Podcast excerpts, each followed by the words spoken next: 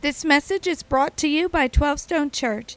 Pastor Jason Berry delivers the teaching entitled One Truth. This is the fourth message in the series, Do Something. Please enjoy.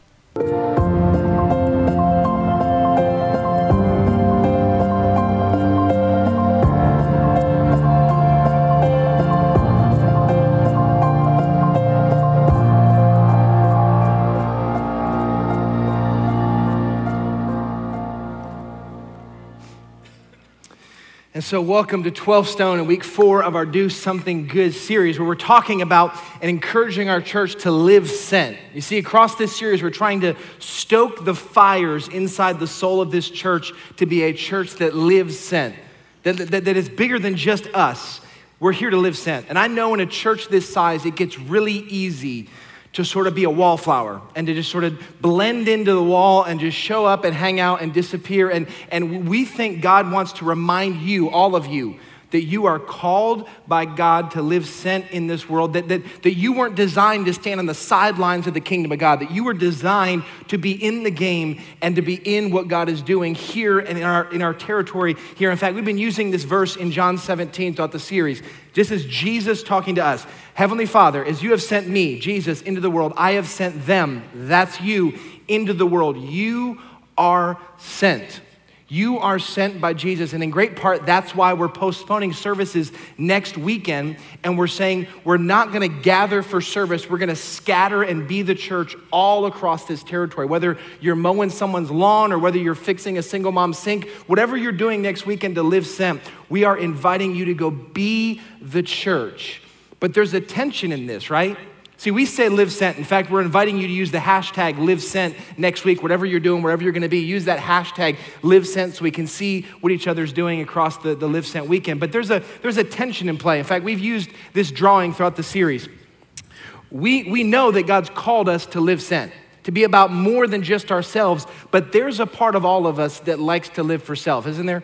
Can, can we be honest? I I like me. Can, can anyone else be honest? There's moments where you're selfish. Raise your hand, you're a liar. We all have moments where we live for self, where it's just easier and more fun to be about me than to than to die to self and live for some, of, some other people, right? It's complicated.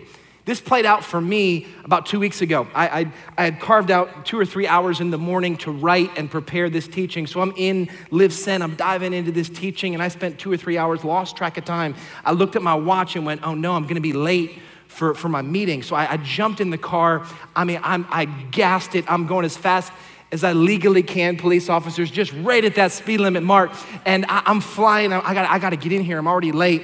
And then uh, the light comes up on my dashboard and says my front right tire is really low. It always, ha- doesn't it always happen like this? You're like, come on. I'm, so I, I had to pull into a gas station and I pulled up to the air pump. I started filling my tire, got it all filled up, ready to go. I'm ready to get out of here. And it's about the time I'm leaving that a, a big old Buick pulls up to the other side of the air pump. And this older lady's sitting in there.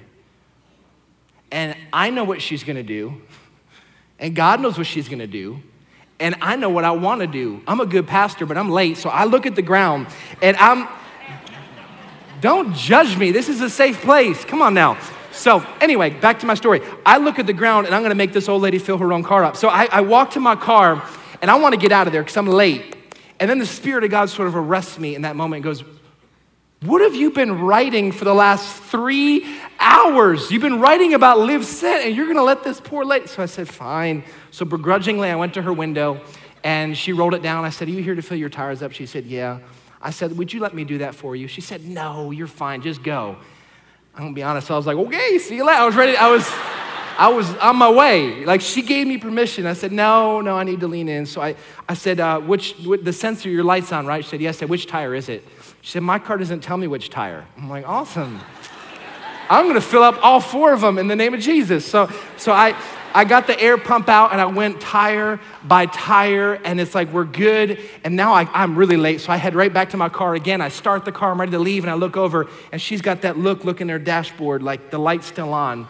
And I'm like, God, I, I, I wanna love Jesus, but I gotta get out. Fine, so I get back out. Is your light still on? Yep, the light's still on. Let me go check your tires again. So I went around the tires again and finally got things straight. She left, she thanked me, and I left. I look back on that moment Can I just be honest with you? I look back on that moment a little bit embarrassed. I was shocked by how quickly my mind went to the question, how fast can I get out of this situation? How fast can I, I look like I'm living sent, but not, not have the cost associated with it?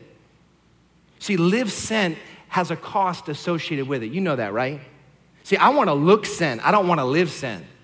When, I, when, when we say live sent, the reality is I, I don't love the cost that's associated with living sin. I discovered this about myself. I don't naturally like to sacrifice for other people. It's not natural to me yet that when I see some, some a need somewhere that I just go, die to self, let's do this. I, my mind starts to drift back to live sin, and it it's disturbing. It, here, here's what I realized. If we're gonna take serious this call to live sin, if we're gonna make this more than just a t-shirt we wear that looks pretty good, and become part of the D N A of this church, we're gonna be inconvenienced a lot more than I probably realized. We're gonna be late to more meetings than I probably realized. You see, our calendar is gonna get displaced, our savings accounts are gonna look different, our comfort is going to get shaken. See, our lives are going to look different if we choose to actually live sin. It's gonna cost us something. See, but what I look at in my life is a big inconvenience. I'm twenty minutes late to a meeting. My day has been all messed up. The New Testament church looks at that and goes, what? That's just, that's that's nothing. That's normal. The New Testament church lived sent to a degree that I don't think we understand. In fact, let, the, the, the life of Paul is a life marked by sacrifice. See, in Acts twenty, Paul is saying goodbye to his friends at the church of Ephesus. Here's what he says.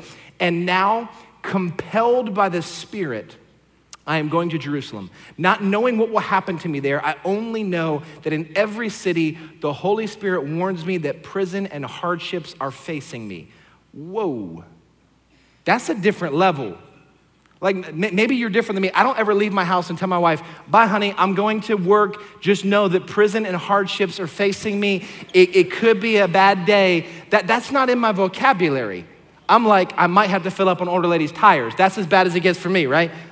But you look at the life of Paul and you go, he's leaving his friends and leaving the safety and comfort of his life, and he's going to Jerusalem. I don't know what's gonna happen, but I have a sense in my soul that it's going to be costly. It's going to be hard.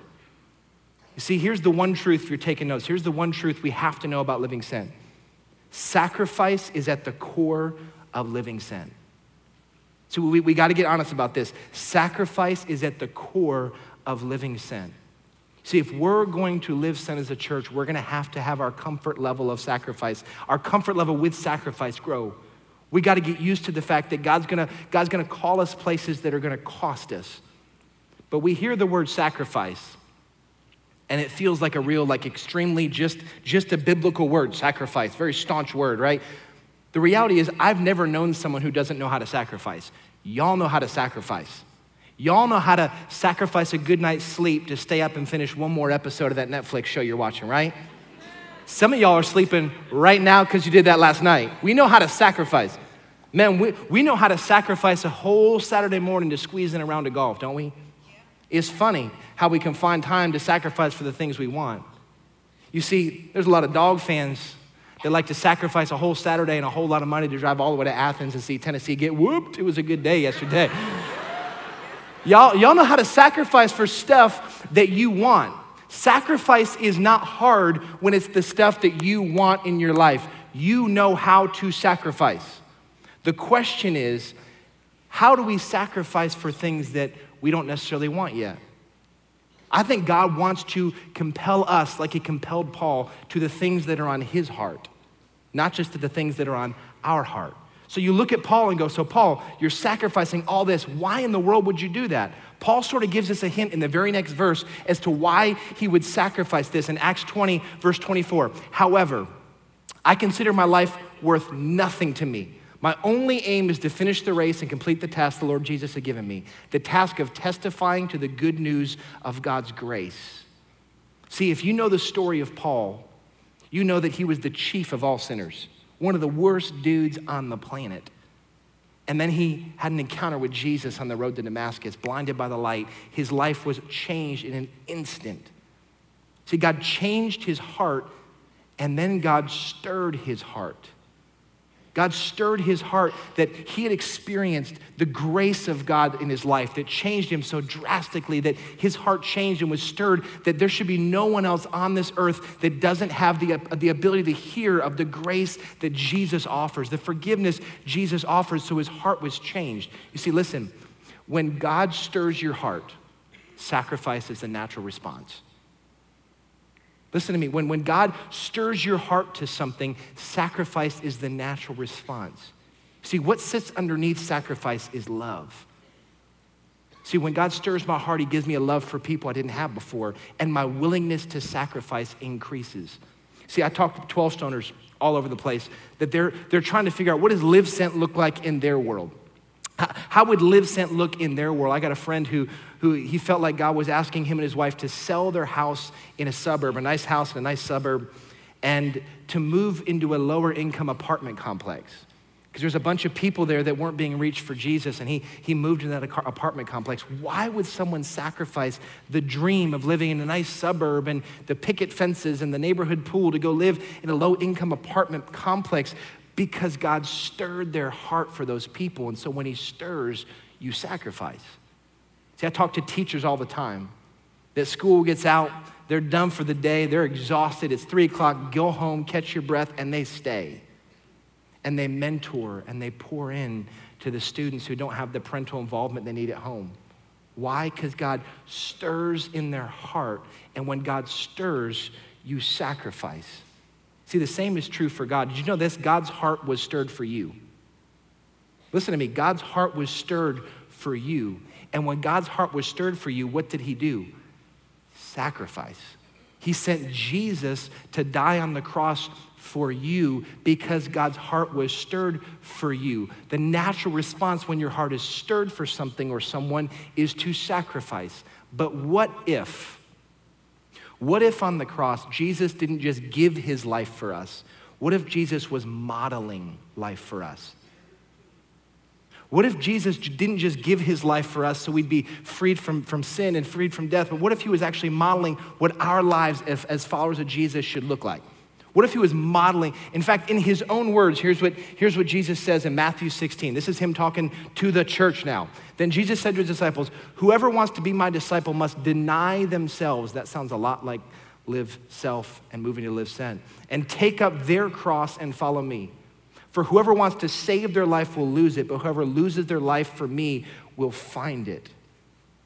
See, it's almost like Jesus is saying that one of the marks of being a follower of Jesus, a disciple of Jesus, is that, that one who would sacrifice.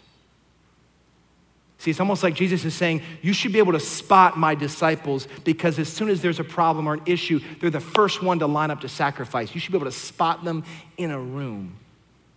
But if you let me two minutes to soapbox for a second, what if the Big C church has lost this? What if the Big C, the, the church in general, what if we've lost this mark of being sacrificial people? And what if that's why our voice is losing in culture? What if we're losing our influence in culture because we are more known for our judgment than our sacrifice? Oof. See, I think if you walk downtown Atlanta and asked one hundred people, what words come to mind when you say that? When I say the word Christian, I don't think the top ten list would have the word sacrifice in it. See, I think Jesus is inviting us as a church to come back to sacrifice. See, I, I think Jesus is inviting us to become the church he envisioned some two thousand years ago.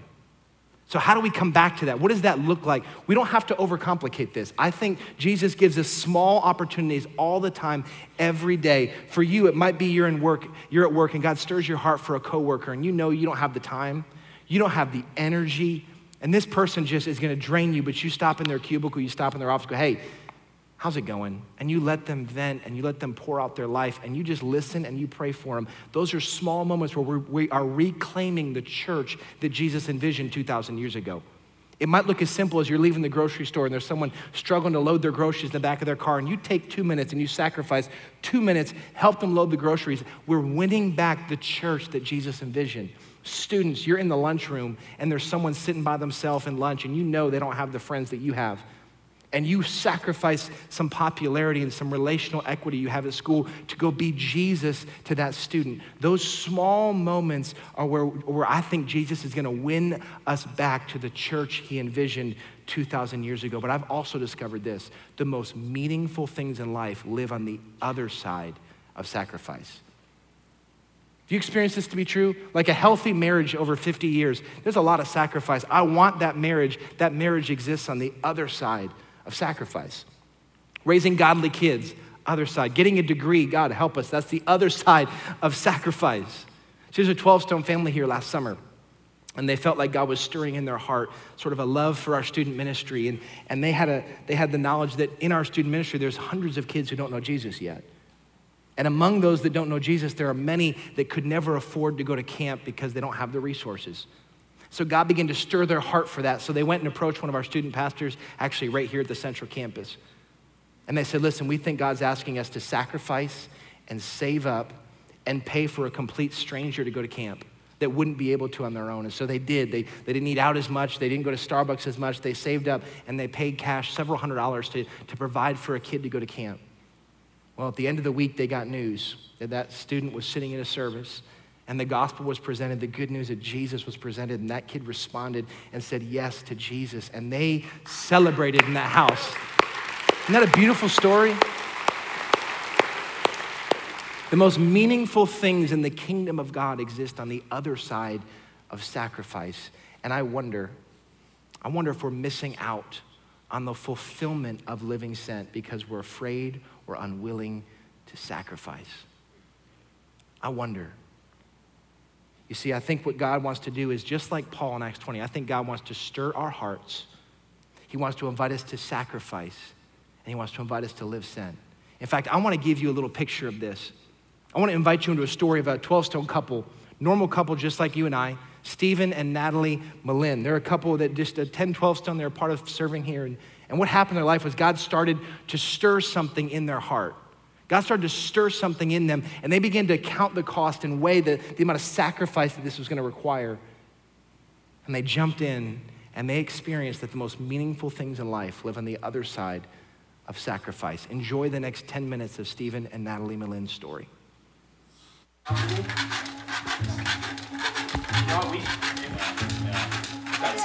I'm Stephen Malin. I'm Natalie Malin, and we currently have three foster kids.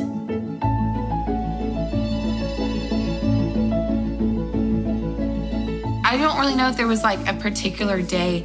I just remember um, just kind of driving in my car and just thinking, you know, about wanting to expand our family.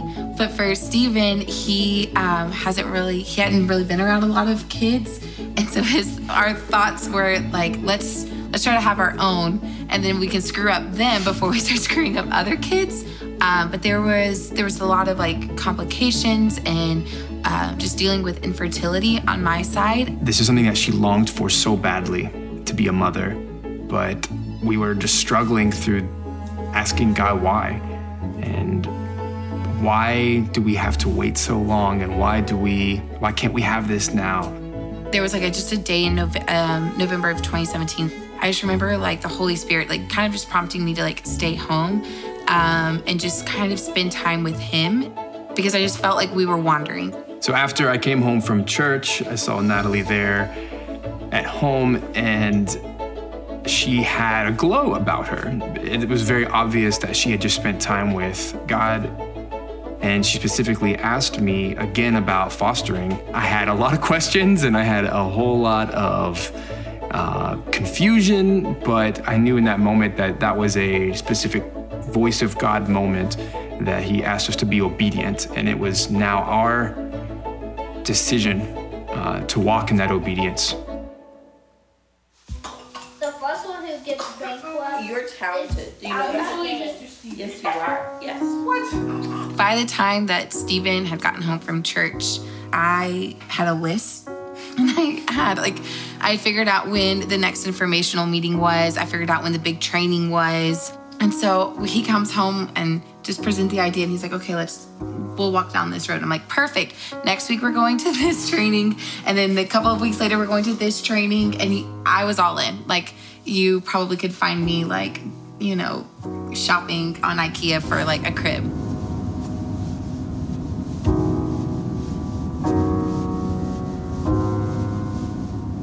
Yeah, going into that meeting, I specifically prayed that God would make it undoubtedly clear that by the end of this meeting, we would know for sure if God is calling us to step into foster care or if this was not something that we were supposed to do. How we get done with the meeting, and it was kind of like information overload, so we're like, okay, let's go get lunch. Pull into the parking lot of where we're gonna eat lunch, and he just starts sobbing. And it was a sob that, like, I mean, after a couple of years of being married, I had never seen this. It was like this true, like, brokenness for, like, God's children. And it was also awkward because I'm just like, I didn't know what to do, because I, when I get excited about something, I obviously don't cry. I laugh, and I just get super joyful. And he shows that emotion, so I just didn't know what to do. And I'm like, okay, like, can I go and run laps around the car while you, like, let this out? And he's just like, no, just sit here with me. And I'm like, okay. So I'm just, like, sitting there, like, rocking in my seat, and he's just crying, and I'm laughing, and I'm just like, okay, Jesus, you're so good. And he's just like, Jesus, you're so good.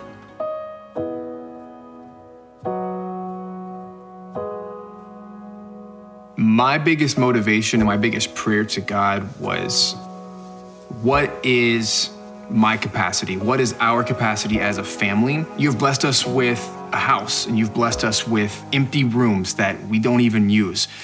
And so God continually put this number of two on our hearts because we had these two empty rooms that, that we knew that God was going to fill. We're gonna have two kids by Christmas.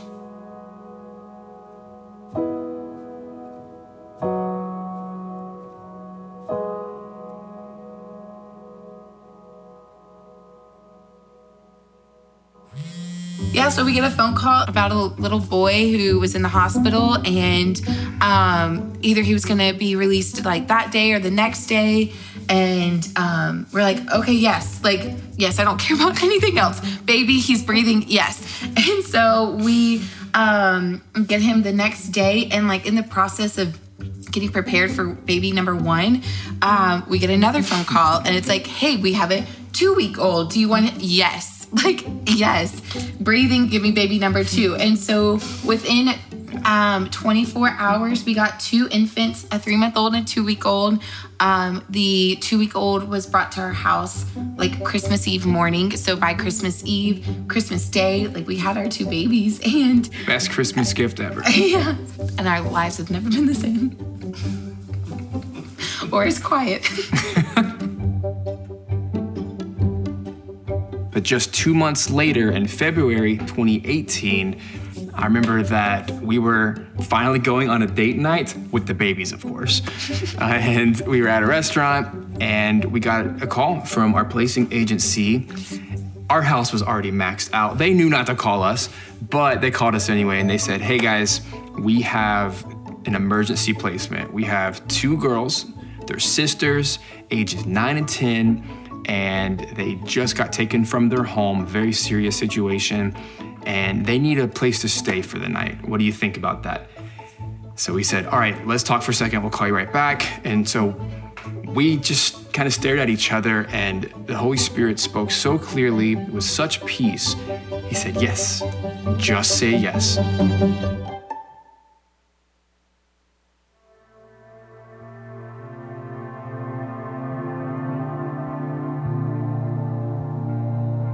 They walked in literally with a trash bag to their name. Um, they walked in in ratty clothes, and you could just tell that they were almost in a state of shock. Like they, they hadn't processed what just happened. They were literally just ripped from their homes, which apparently is the, the norm. I remember that night when we were going to bed, we had now four kids in our under our roof. I remember Natalie turned over to me and said, you know, in the morning, they're gonna ask us to keep the girls, right? And I said, yeah. And what's your answer gonna be? Yeah. Because we both had such peace about this, and I think God had just broken our hearts. But more importantly, he had warmed our hearts to these girls, and we knew that if not us, then who?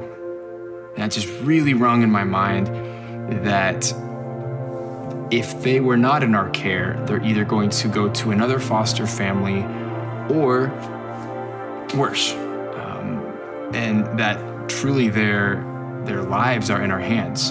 And so uh, exactly as Natalie predicted, the very next morning we got a phone call that they asked us, so are they going to stay in your care?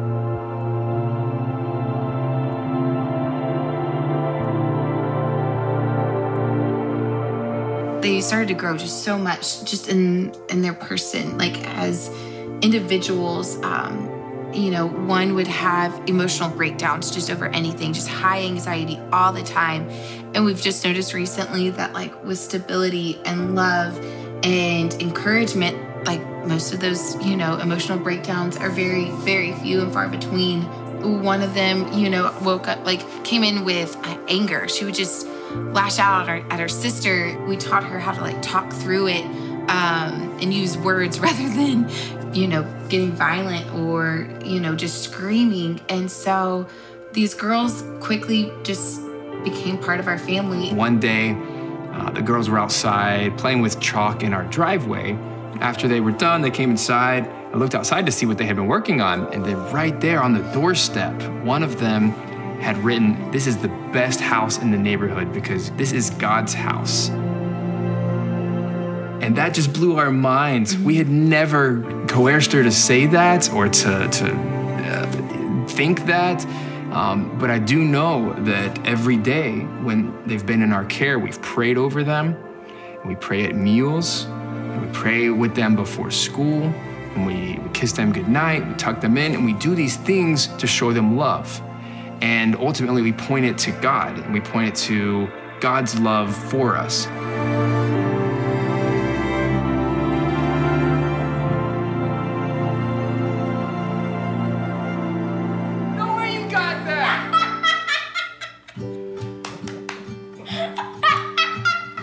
Foster care, by a long shot, is the hardest, most challenging thing we have ever done in our entire lives, but it is also the most rewarding. Never seen such blessing in my life. I've never seen the community rally around us in such a powerful way. Honestly, I don't feel like we've sacrificed anything that had much meaning. So no, I don't watch Netflix all day, and no, I don't play video games all day, but the things that I spend my time on now have such significance to me and have so, such significance for others that it's incredibly fulfilling.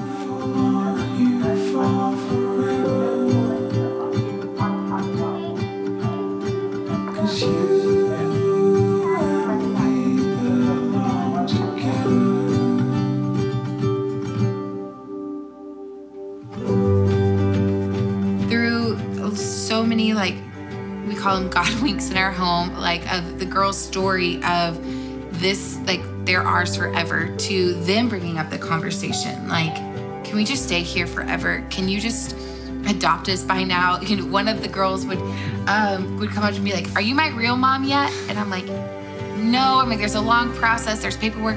I talked to that judge lady, and she said that she heard me say that I wanted to stay with you forever.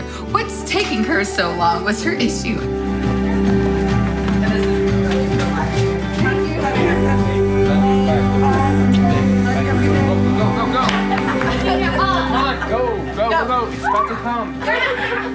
So on August twenty-first, twenty eighteen, we got to celebrate. These girls are now eligible for adoption, and we're extremely excited to say that um, they, they are now on track to be adopted by us by the end of the year.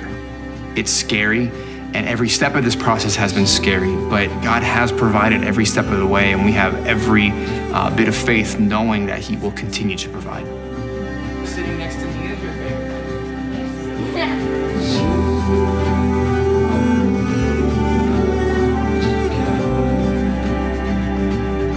In Gwinnett County alone, there are over eight hundred foster children that do not have homes today. And it would only take about three to four hundred families to step up and to say yes to foster care to eradicate it from Gwinnett County.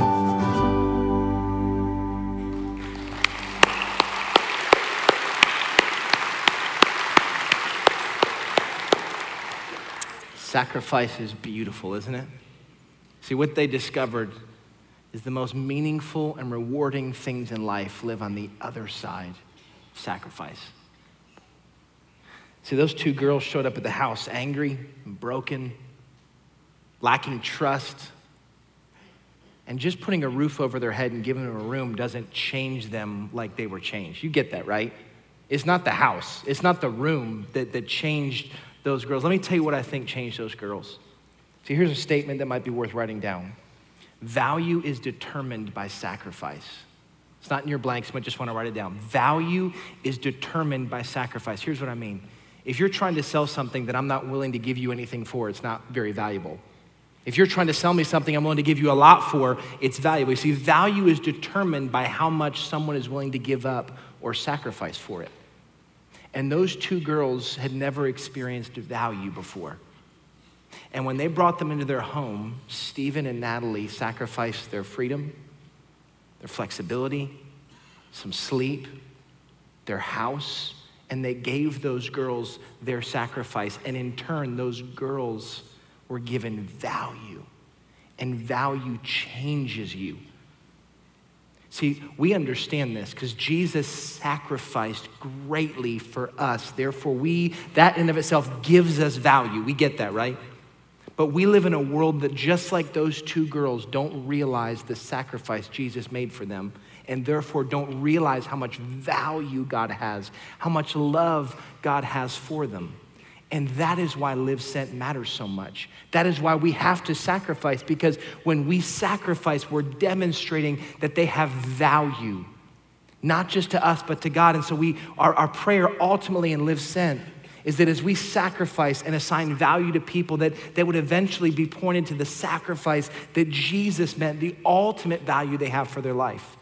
And that means that next weekend on Live Sent Day, it's not just you going and mowing a lawn, it's you assigning value to somebody. It's not you taking a meal to a family who's who's going on with a long sickness and you're helping to take care of them that way. You're, you're assigning value to them.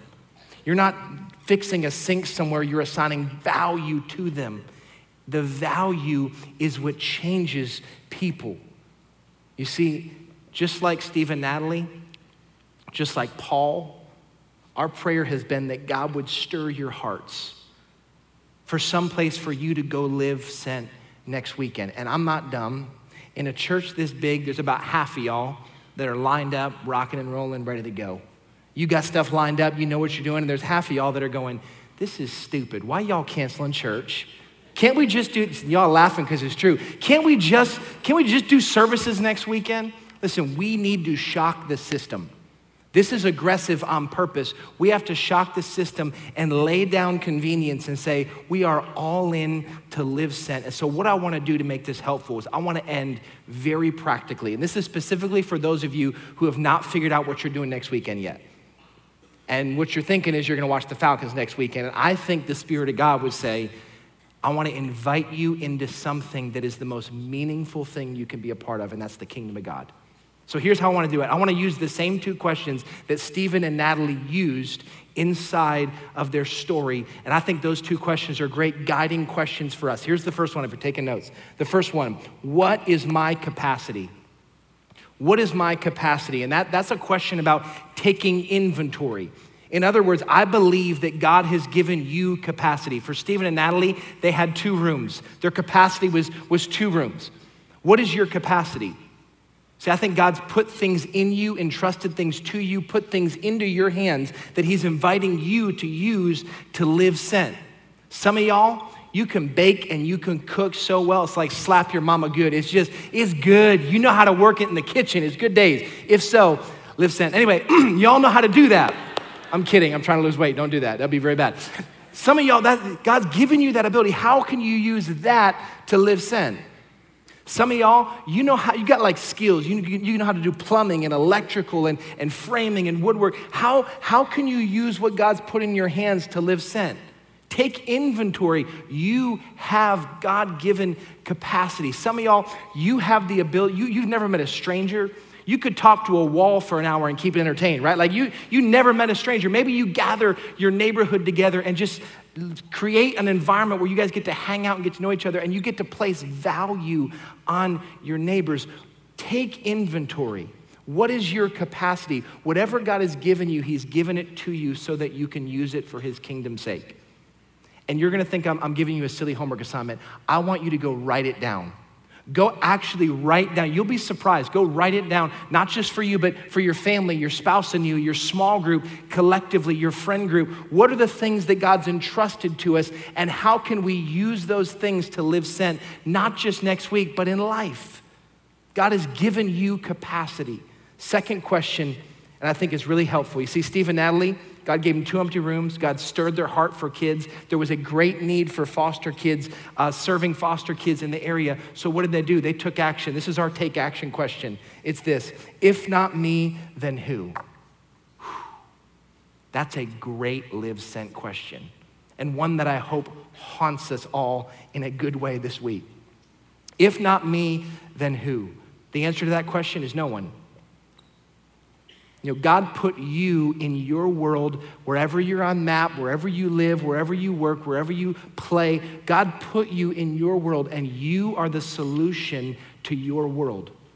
And so if not you, then no one. For Stephen and Natalie, that was a haunting question. When they locked eyes with those two girls, they realized, I cannot fathom sending them back out into the system. If not us, then who? That is true for you as well. In fact, it says in uh, Ephesians two, verse ten, here's what it says about us. For we are God's handiwork, created in Christ Jesus to do good works, which he prepared in advance for us to do. I fully believe God has prepared sort of divine appointments for this church for you next weekend. And our response in this room is right now to decide, God, I am going to do something next week. It might be massive. It might be simple. I don't know what it looks like, but we are going to do something good for the kingdom of God next weekend. I don't know if you're gonna go fix a single mom's sink, or if you're gonna just go tip generously. I don't know what God's entrusted. Maybe you've got financial resources and you're just gonna, gonna go on a blessing spree, blessing and tipping waiters and waitresses. I hope next Sunday waiters are talking around this county going, what happened? All the tips went from junky after church to awesome after church. What what happened? You know, we're known for like being super cheap, right? Like people don't like working the church crowd. Let's change that next week. Let's go live sent. Let's bless people.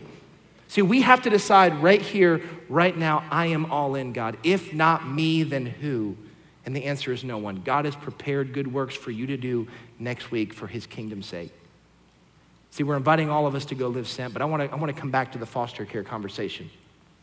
At the end of Stephen and Natalie's story, you probably heard him say there's about eight hundred foster care or foster kids in foster care in our territory. And then if just three or four hundred twelve stone families would step up, we could solve that. I think we should do that, don't you? I think that would sit at the heart of God for us to say, we could actually solve that in a weekend. So maybe you were sitting and listening to the story of Stephen and Natalie, and God started to stir in your heart. And you're going, oh no, God, you're stirring this foster care thing. There's spouses elbowing each other right now in, the, in this moment. I know there is. And you're going, I, I, I gotta explore that. We've, we've created uh, a foster care information gathering next Sunday for Live Sent Sunday at four o'clock right here at the Central Campus. This might be the most profound way that you can live sent next weekend, is by saying, I'm gonna show up four o'clock right here, and you can go online, twelve stone dot com slash foster care, and you can let us know R S V P so we know which room to sort of hold this thing in. There might be hundreds of you or thousands of you, I don't know. But that might be the most profound way you live sent next weekend, is by saying, I'm gonna go explore what it looks like to be a foster parent or to support people who are fostering kids. You don't have to necessarily be a foster parent. Some of y'all are going, dang it, we got like five rooms open in our house. What am I gonna do with that? They only had two. I, I think God might stir our hearts to do that. If that's you, you can jump in. On top of that, we wanted to serve those who are already fostering. And so this Friday night, we've created a date night for all the foster parents in our territory. And we've sort of worked through our partners and invited them. And we've invited all of our children's ministry volunteers who already have background checks and are already in. They get a chance to make that, if they so desire, their Live Sent active services, to show up here and watch these kids, so we can give foster parents a much needed date night, so they could be, they can know their kids are taken care of and they can go recharge their batteries. And I love that we get to be a part of that. If you're a foster parent or no one, you can feel free to send them online, twelve stone dot com slash, I think it's child cow or date night. That's it. twelve stone dot com slash date night, and we get a chance to actually bless and care for those who are already fostering kids. You see, we think that's at the heart of God. Whether it be foster care, whether it be across the street in your neighborhood, whether it be somewhere with one of our local partners next weekend, I believe the Spirit of God is gonna stir just like he did in the heart of Paul, just like he did in the heart of Stephen Natalie. And I pray that this week God would give us eyes to see places that we could live sent. Not just for live sent's sake, but we could live sent so that we can help people know they have value to God and value to us. And my ultimate prayer is that six months, twelve months, eighteen months from now, we'll have people in baptismal tubs to my right and my left. And their story will start like this. I didn't know Jesus, and then someone came and mowed my lawn. I didn't know Jesus, and someone showed up and brought me dinner. I didn't know Jesus, and then someone showed up and fixed my sink. And that led me down a path to realizing that the, that the God of the universe actually loves me, and I value to him, and I am loved by him. See, ultimately, I wanna see people say yes to Jesus because we're living sent, amen? So here's what we're gonna do. I wanna pray over us, and then Paul's gonna step up and he's gonna give us some details for next week. So let's bow our heads. And so Jesus, we thank you for who you are. We thank you for what you've done. And God, I pray that you would give us eyes this week.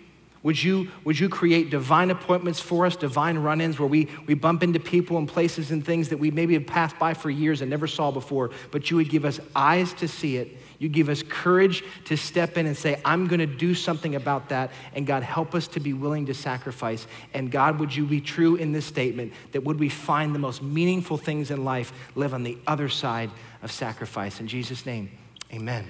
Amen. Amen.